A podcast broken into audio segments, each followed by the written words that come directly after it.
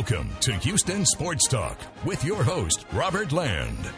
Thanks for listening to the best Houston sports podcast. And as you might guess by the music you hear underneath me, joining me is the voice of Houston Cougars basketball, Jeremy Branham. Great to have you back on the show, Jeremy, and I hope you made it through the Houston popsicle blackout unscathed. I did. You know, we, we lost power for a day or two, but considering everything that happened to the city, uh, pretty lucky. So we got through okay. I hope you did too. Yeah, I want to ask you about some other weird circumstances this year because, you know, it's just been really crazy both for the players and for everybody. What's it been like to call the games this year? How exactly are you doing it? Uh, home games is, is pretty similar. The the only difference is they moved our broadcast spot to the concourse, uh, so we're higher, a little closer to the middle. So that that hasn't been a whole lot different. It's a little different to to kind of get the speed of the game and just the different viewpoint. You know, presents different challenges. Not not to say it's good or bad one way or the other, just that it's different. But that's fine. I mean, the home games have been easy. The road games have been a challenge. You know, we're calling them off a monitor and you know, I'm somebody that kind of, I, I, I kind of find my energy from the crowd. So uh, that's been different. That's been, you know, suboptimal, but just lucky to be calling games. You know, there was, you know, some chatter that, you know, maybe there wasn't going to be college basketball this year. You know, we didn't really know until football season started that there would be sports at all. So there are days whenever I'm like, oh, great, here we go, calling it off a monitor again, where I just remind myself that you know we're lucky to have sports at all, lucky to be calling a game. So uh, it's not the best circumstances, but it's a lot better than doing nothing at all. Are you calling in the same place with Elvin, or are you guys in different locations? No, Elvin and I are in the same spot. So, you know, every time that we have a game, home games, of course, we're both together there on the concourse, socially distanced, far enough away. And then same thing for our remote location. You know, we we have long cords. We spread out pretty good, but we're in the same area watching it off the same monitor.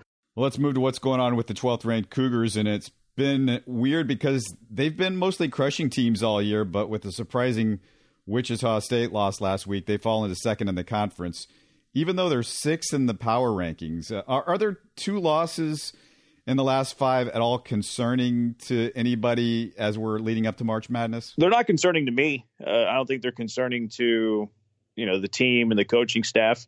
I think they kind of realize that you're going to lose a game here or there in college basketball. I think that they probably weight Wichita State as a better opponent than a lot of people view them. You know, you look at Wichita State's schedule, they you know, they do lack quality signature wins until the, the victory against Houston, but you look at their losses, they're all against quality opponents. But I think some fans probably are concerned a little bit after a loss, and that's just you know what fans do. You know, fans are fanatical, and that's good. That's why we like fans. It's why they go crazy at arenas, and that's why they boo you like crazy on the road. So you know that's part of sport. It's great. It's awesome. But um, you know, I think that that fans react differently than players, coaches. But uh, if you were to ask Kelvin Sampson, if you were to ask the players on the team, they, they would say, "No, look, we're we're the same team that you know we've we've been all along. We're the same team that's climbed as high as sixth in the nation last week, fifth in the coaches poll. You know, sometimes you need a loss to kind of find yourselves again. So I kind of think that's what happened. And then you see what they did against Cincinnati. So I'm one to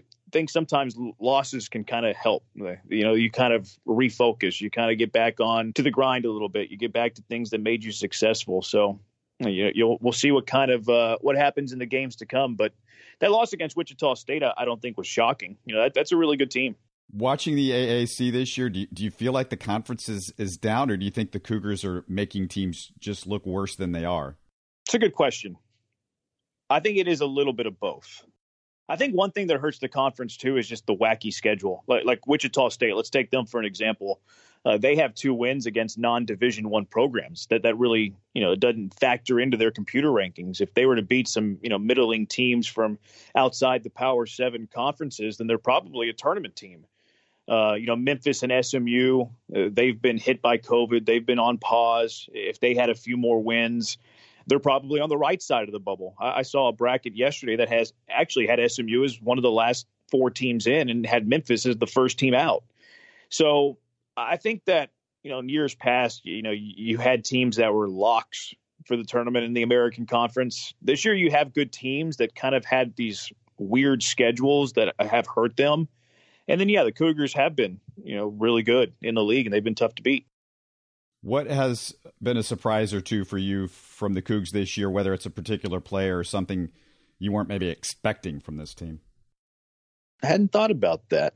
I mean, I think the biggest surprise, I think it's obvious now that I think about it for a second, is Fabian White, uh, that he was able to come back from a torn ACL in eight and a half months. And his last game against Cincinnati, he was a factor. You know, getting him back was awesome. You know, seeing a guy work hard, seeing a guy who has a, a, lot of stock in the company, to borrow that phrase, in, in the Houston Cougar basketball program, to see him come back, to want to come back and play in less than nine months after tearing his ACL, like that's inspiring for teammates. That's motivating for teammates. That's a leader leading through his actions. The second part of that, though, is you ask yourself, what, what will he produce on the floor? You know, how much can he actually help you? Uh, you know, guys coming back from ACL surgery in less than nine months how close to 100% can they be? What will he become before the end of the season? So those are questions you ask yourself once he gets back onto the floor. And then the game he had against Cincinnati kind of answers all those questions. He had 10 points, nine rebounds in 20 minutes. The offense was going through him at times. He looked really good on the defensive end, blocking a shot or two. Like he looked like old Fabian White. And nobody, you know, outside of the program, including myself, would would think that you're getting Fabian White back this season. You're getting Fabian White back in late February, ready to go into March, ready to go into tournament season. And, and quite frankly, you know, he's a player that's talented. That's probably a first team all conference type of player. So all of a sudden you add him to this bench and you add him to this team. You, add a weapon that, that nobody saw coming early in the season. You beat me to the punch because I was definitely going to ask you about Fabian. The next guy I wanted to talk to you about is DeJon Jarreau, who – has taken a major leap in play over the last few games, uh, putting up a lot more points. What's changed? Is it just matchups, or is it possible that he's taken his game up a level and this could be a game changer for U of H's ceiling potentially? Yeah, not to be boring, but I think it's both. Um, you know, if DeJon, I can't, I haven't done my prep for Thursday's game yet against Western Kentucky, but DeJon in his last three games prior to the Cincinnati game was averaging about 19 points per game in his previous three. And against Cincy, he would have got there, but they, they benched the starters about halfway through the second half. I think he finished in double figures though. So, you know, you you add a, another scoring weapon with uh, DeJon, who can he can get to the rim better than anybody on this team. You know, he, he's good at beating his defender off the dribble. He's a good finisher at the rim at times. His shots falling too. He's always been a pretty good mid range shooter. He, he's not been a good three point shooter, if we're calling a spade a spade. But this year he's shooting over 30%. It's kind of like what Galen Robinson did his senior season when uh, opponents weren't respecting his outside game. They were daring him to shoot. And then Galen Robinson suddenly became over a 30% three point shooter his senior year. And teams had to adjust to that. Teams had to respect it. Teams had to defend it. And uh, DeJon has forced opponents into that uh, this season. I also think it is matchups, though, because you look at uh, how defenses defend the Cougars, and you have to give a ton of attention to Quentin Grimes because when you don't, he'll light you up.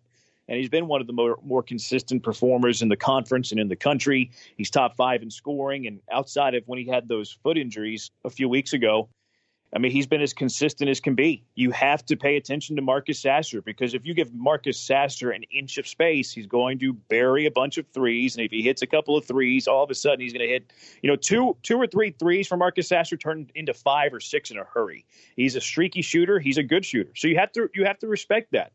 And with defenders guarding Grimes the way they do, guarding Sasser the way they do, it opens up avenues. It opens up lanes for Jarreau, and he's taking advantage of it. And it's only going to help the Cougars offensively for most basketball teams, the leader is either the best player or the point guard. Is Jarreau the leader or is it Quentin Grimes? I think that they're both leaders in their own ways.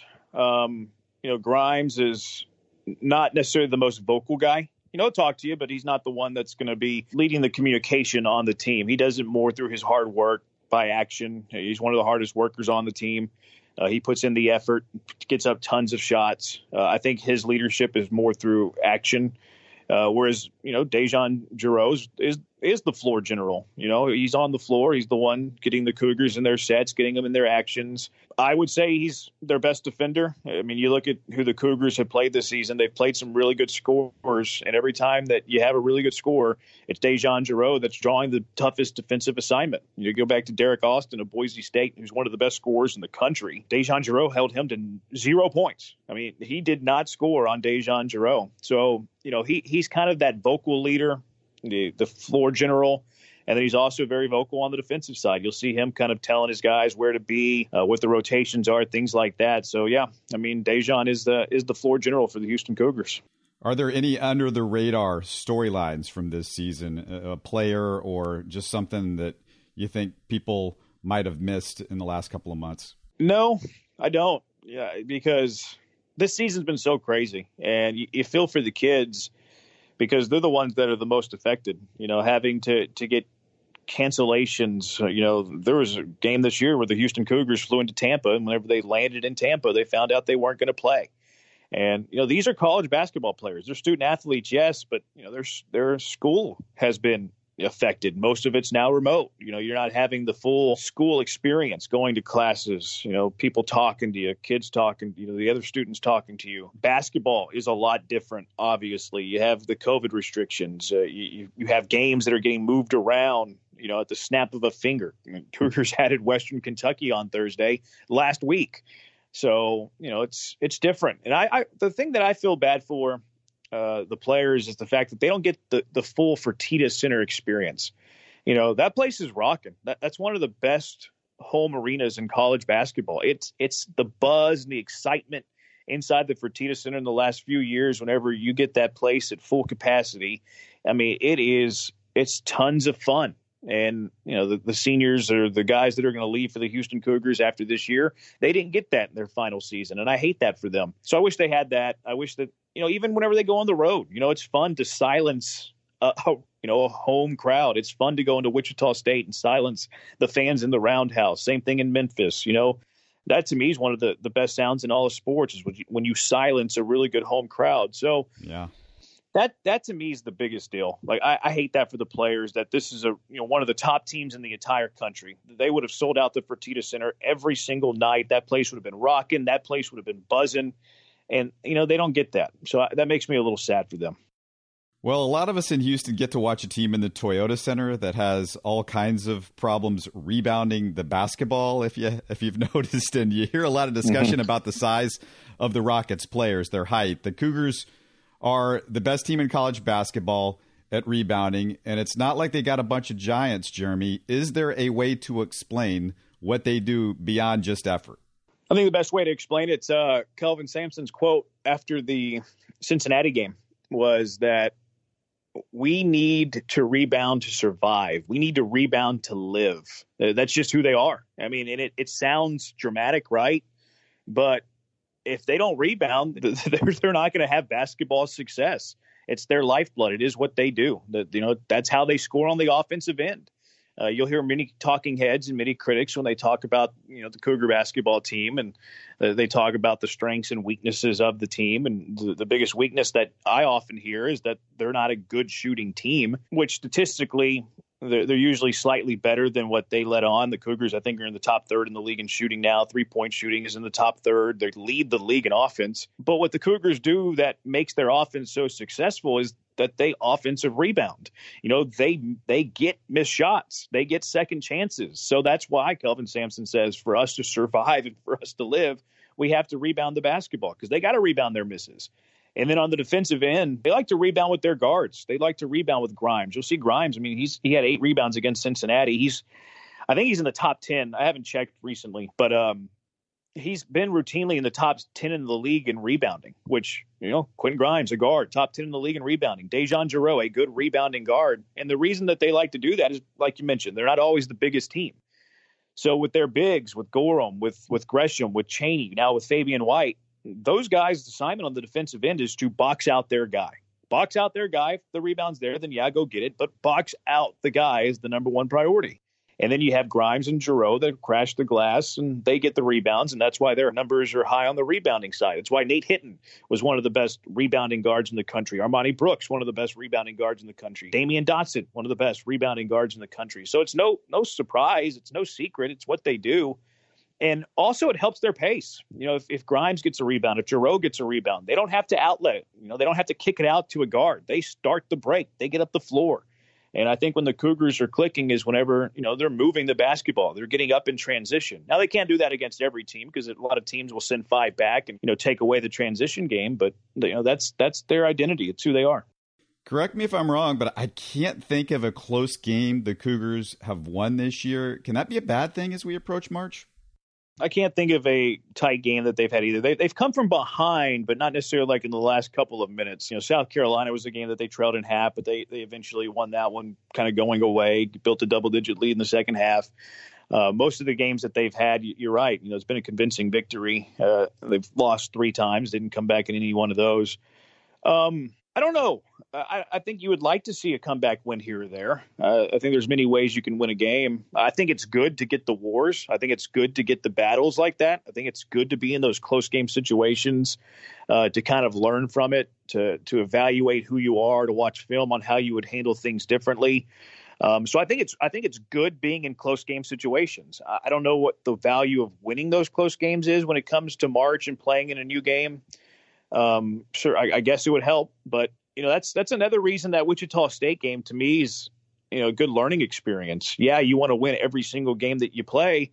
That's a game you're down by ten. You know, you, it's a tough environment. Wichita State had some fans there, and it was pretty loud. You know, that was one of the better home court advantages in this pandemic uh, type of season. But you know, there's some learning lessons in that one. Would you have liked to see them pull away and win? Uh, yeah. Would that help you more in March? I don't know. Um, but it is good to get those games in. I agree with you, and I think that the Cougars coming from behind, coming back from ten points, uh, getting within one in those final, you know, the final minute, missing a couple of free throws, um, you know, getting that flagrant foul. You know, those are all good learning lessons. I think that that's something that will help them in March.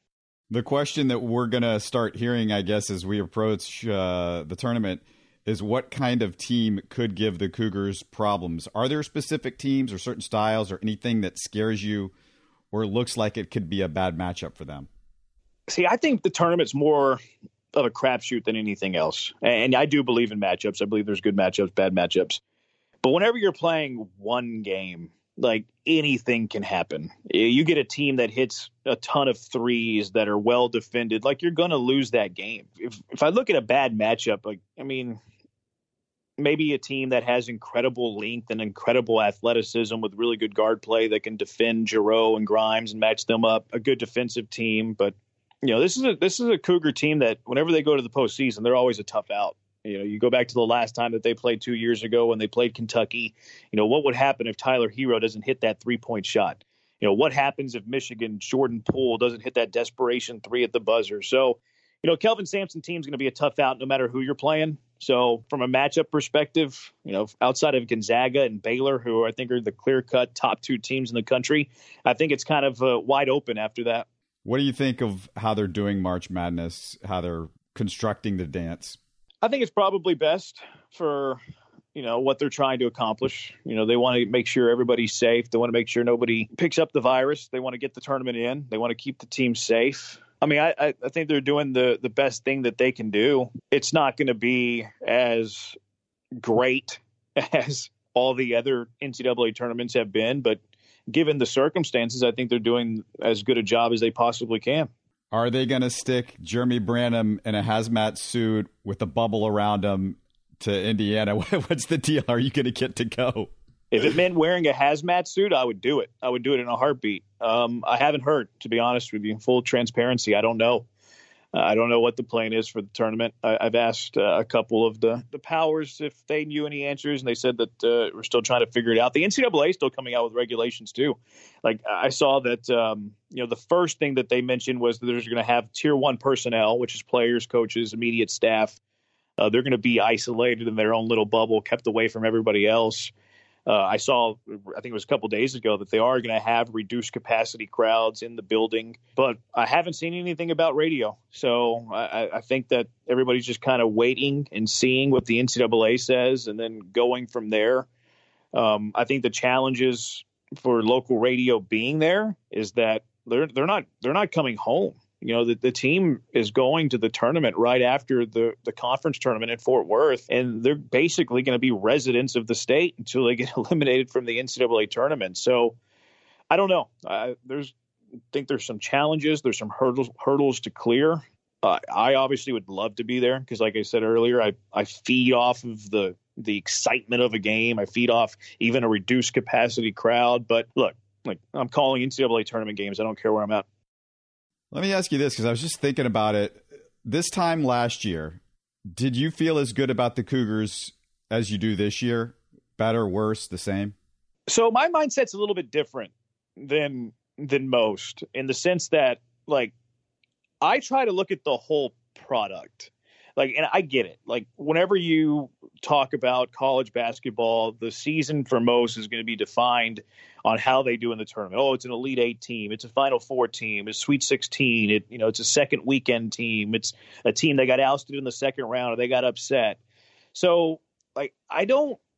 I I like to look at it as a whole. I like to take it you know one season as a time. I don't like defining a year based on the NCAA tournament. Like so, I look back at last season, like they didn't necessarily have a conclusion, but that's still a team that I feel like I had a you know an opinion on, like a grasp on. They were a really good team, top twenty five team that would have been a tough out in the NCAA tournament. It's how I feel about this team. This is a good team that will be a tough out in the NCAA tournament. Uh, I don't know, you know, like if you were to play those two teams against one another, or which team could make a deeper run. You know, I, I don't know if you can really answer that question because a lot of it comes down to who you play what matchup you get. If you can get hot in one, I mean, anything can happen in one game between two teams that are very similar. So that's that's a tough one. I, I think that's impossible to answer. Have you noted that a guy named Armani Brooks is hitting over 40% from three for the Rio Grande Valley Vipers in the G League. yeah, I did. I, I, I, saw that earlier today. It doesn't surprise me at all. I used to call him Sweet Shooting Armani Brooks. I mean, that was one of my I was one of the my, my favorite players to watch shoot because every everything that he released out of his hand you thought was going to go in. Um, so I'm I'm happy for Armani. I hope he eventually gets his chance in the NBA.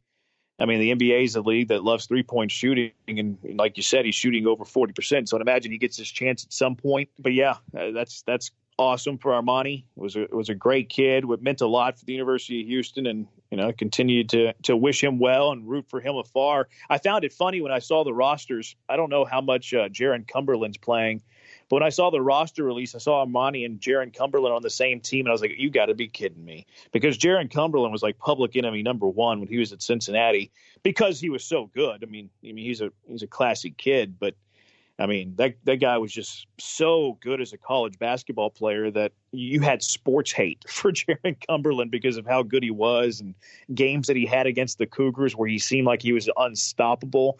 So I kind of chuckled a little bit when I saw Armani and Cumberland on the same roster. Speaking of ex Cougars, have the Cougars missed Caleb Mills the last couple months? You know, it's interesting because you look at the the few games after that and you know the roles were kind of identified people knew what they were supposed to do and i think there was some uncertainty a little bit with caleb coming off of the ankle injury he wasn't here all summer so it was a little it was a little difficult to to really for everybody to find their role for the team to to really capture that identity as a team um Caleb's a special player. Like, don't get me wrong. I mean, he's he's really good. I imagine he's going to be really good at his next stop at Florida State know, I wish him the best. There's no ill feelings to, to Caleb whatsoever. I, I, would have liked to see what he could have become with with Kelvin Sampson because I think Sampson gets the most out of his players. Uh, I would have loved to see him get healthy and what he could have meant to this team if if you know once everybody kind of established their their roles and their identity. But I mean, the Cougars have lost a lot of great players over the years. I mean, you, you go back to last year's team; they lost three starters from last year's team, maybe even four. You can, I guess, you can make the case for three and a half starters coming back to this year's team, and they always seem to have answers. You know, so uh, I don't know if it necessarily made them better, made them worse, but you know, it's who they are. Well, I can't tell you how much fun it is to watch the Cougars and the effort and the energy and the nonstop go go go of that team every single game. It's just great. I know you got to be enjoying it. Remind people before we go where on the dial they can find your calls of the game. The 9:50 a.m. is our uh, flagship station. Uh, we get started 15 minutes before every game, pregame show with the the Big E and JB. Yeah, 9:50 a.m. every single game. Well, thanks so much for doing this, Jeremy. Really appreciate you coming on the show. Always a pleasure, Robert. Uh, thanks for having me on. All right, one last quick thing. Just a reminder to message us through Twitter, Facebook, or email info at houstonsportstalk.net. If you have any questions or suggestions or comments or anything like that, hope you uh, are enjoying the podcast. Stay healthy and safe, everybody.